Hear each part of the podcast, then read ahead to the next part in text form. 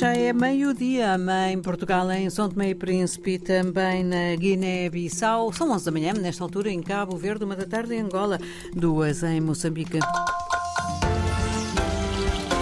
Conferimos os títulos desta edição. O presidente francês recebeu Sissoko Embaló em Paris. Foi retomada a circulação rodoviária em Chiur, no Cabo Delgado. E a presença da comunidade Maasai em Moçambique está a provocar sobressalto na população. São notícias para desenvolver já a seguir, edição de João Pereira da Silva.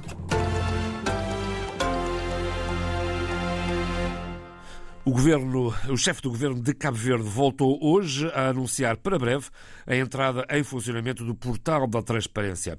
Na abertura do debate mensal no Parlamento sobre boa governação, Ulisses Correia Silva enumerou um conjunto de medidas com vista ao reforço da prestação de contas e da fiscalização financeira do Estado um novo Estatuto do Tribunal de Contas, a publicação de contas no portal do Ministério das Finanças, a criação do Conselho de Finanças Públicas e do Conselho de Prevenção da Corrupção, a contratação pública eletrónica e a gestão de empreitadas, a Lei de Acesso e Reutilização de Documentos Administrativos e o Código de Procedimento Administrativo. Em breve estaremos a lançar o portal da transparência. O Primeiro-Ministro garantiu que o Governo está empenhado em qualificar a democracia. Ulisses Correia Silva quer entendimentos na frente parlamentar para que alguns dossiês possam ser concluídos, designadamente o dossiê dos órgãos externos da Assembleia Nacional. O Parlamento e a formação de maioria qualificada é condição necessária para as reformas na Justiça. É importante manter e reforçar o engajamento parlamentar com as reformas como tem sido no setor da justiça, ainda temos processos pendentes para concretizar. É também nesse sentido que a eleição dos órgãos externos ao Parlamento deve ser realizada com prioridade para o bom funcionamento das instituições e para a qualidade da nossa democracia. Ulisses Correia Silva, esta manhã na Assembleia Nacional de Cabo Verde, na cidade da Praia.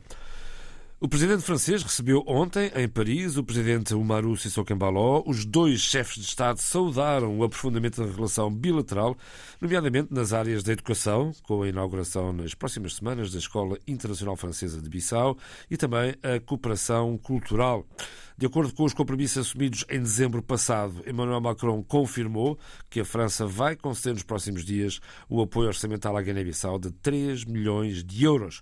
O apoio vai permitir financiar a aquisição de vacinas de rotina e também financiar parte dos custos do, do funcionamento hospitalar. O presidente francês lembrou que estes intercâmbios eh, podem, eh, não podem continuar ou intensificar-se sem a estabilização das instituições na Guiné-Bissau. Nuno Nomes Gabian, entretanto, demitiu-se do Conselho de Estado, para o qual foi convidado pelo próprio presidente Sissoko Embaló, numa carta em que bate com a porta com estrondo, Paulo Baixo. Na carta, cuja autenticidade foi esta manhã confirmada à RDP África por fonte da APU-PDGB, o ex-primeiro-ministro tece fortes críticas a Sissoko Embaló, depois de agradecer a confiança nele depositada. Destaca os desafios políticos presentes e futuros após a dissolução da Assembleia e a necessidade de marcação das legislativas antecipadas. Considera que o chefe de Estado não se mostrou aberto ao diálogo político para uma governação pacífica e estável. Aponta, estamos a citar, constantes interferências no funcionamento das instituições democráticas, assim como a tentativa de sequestrar e politizar as forças de segurança apenas para cobrir os próprios interesses eleitorais, agindo, voltamos a citar, como senhor absoluto. Sublinha Nuno Gomes Nabian discursos de intimidação e de ofensa moral pública e reiteradas violações dos direitos humanos. O ex-aliado, ex ex-primeiro-ministro silencioso durante anos de ataques reiterados aos direitos humanos no país, ataques denunciados por vários setores e descritos ao pormenor no último relatório da Liga Guinense, justifica com tudo isto a renúncia pessoal ao cargo de conselheiro de Sissoko Embaló. Nuno Gomes Nabian fora do Conselho de Estado da Guiné-Bissau por modo próprio. Foi retomada esta manhã a circulação rodoviária no distrito de Chiur, em Cabo Delgado. Há várias semanas que decorrem ataques, mas agora noutras regiões e com alvos que despertam mais atenção. O retrato de Carlos Almeida, da ONG portuguesa ELPO, que trabalha nas províncias do norte de Moçambique. o facto de terem começado a, a, ocorrer alguns ataques na região mais a sul da província de Cabo Delgado, nomeadamente em, em Mecufi e em Chiur, na zona de Mazese, uh, levou a que, a que este clima de insegurança uh, voltasse. Mais recentemente houve, atacaram uma, uma, uma missão em, em Mazese e isso uh, fez com que as notícias corressem mais rapidamente, aquilo que eram pequenos ataques a, a, a aldeias, um, que no fundo tem sido o modus operandi dos, dos últimos tempos, embora numa outra zona geográfica, um, estes, estes ataques agora um, levaram a este pânico um, e, e, houve mesmo uma debandada muito forte de, das pessoas junto à Estrada Nacional 1, nessa zona de, de Okua, mas, mas esta manhã já as notícias já são melhores, acho, pelo facto da, circulação estar restabelecida, uh, creio, ouvi falar de um reforço de, de, de, tropas do Ruanda nesta zona. Normalmente estão instalados em Anquab, mais a norte. Uh, não pude confirmar, mas uh, ouvi relatos e por isso penso que, estão, que está a haver um esforço grande para voltar a, a restabelecer a, a, a segurança e, e a, normalidade nesta região.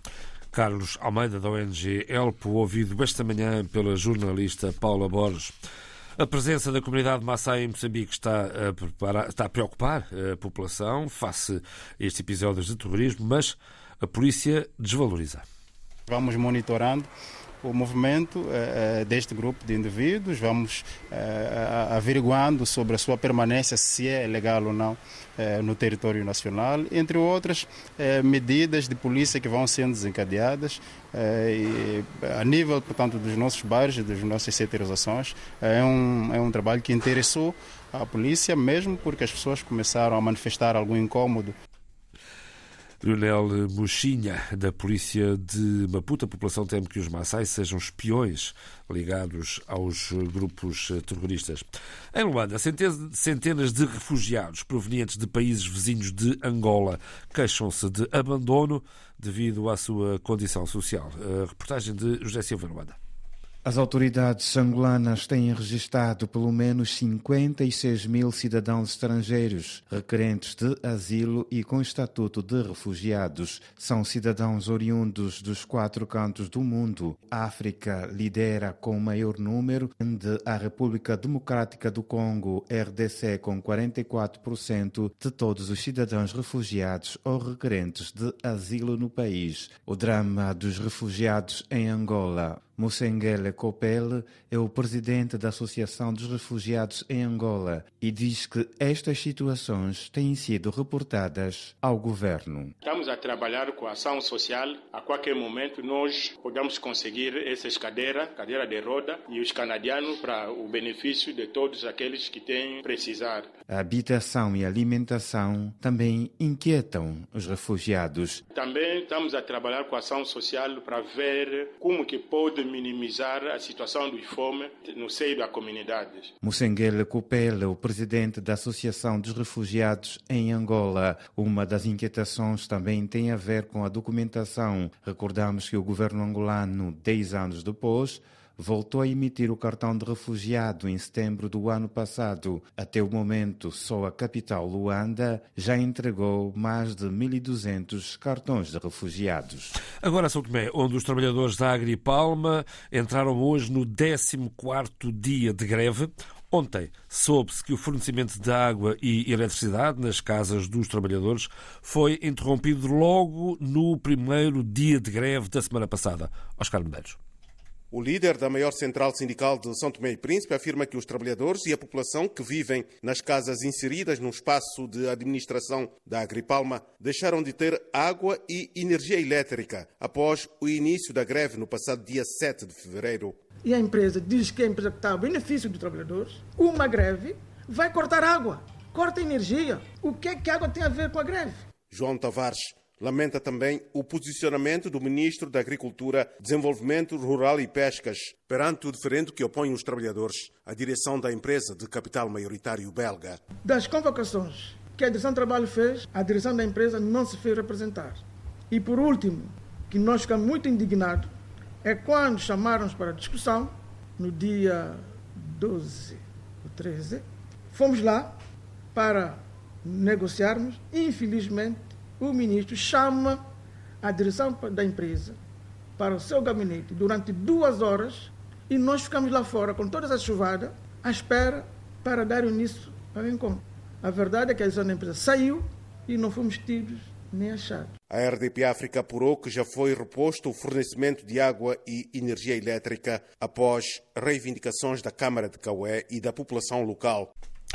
Os trabalhadores da Agripalma protestam por aumentos salariais, exigem uma atualização de 38%.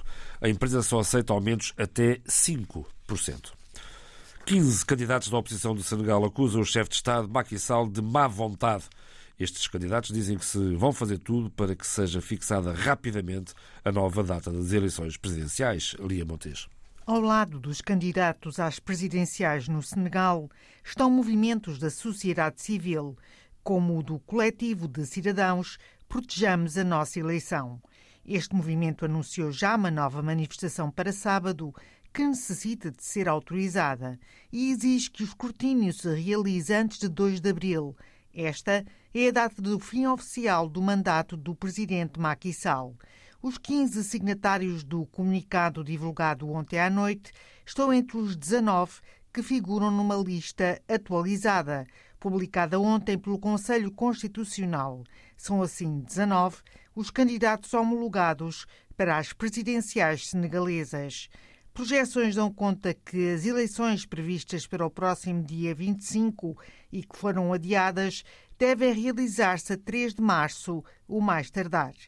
Na semana passada, o Conselho Constitucional vetou o adiamento das eleições e constatou a impossibilidade de manter a data de 25 de fevereiro, mas pediu também às autoridades senegalesas a organização do escrutínio o mais depressa possível. Em resposta, Macky Sall confirmou que vai respeitar a decisão do Conselho Constitucional e realizar sem demoras as consultas necessárias à organização das eleições, sem que haja conhecimento de que as mesmas já estão a ser realizadas. Esta nota ainda, a Rússia vai ser alvo de novas sanções económicas impostas por Bruxelas. A União Europeia chegou a acordo em relação ao novo pacote de medidas para penalizar Moscou. É uma informação oficial que foi divulgada esta manhã.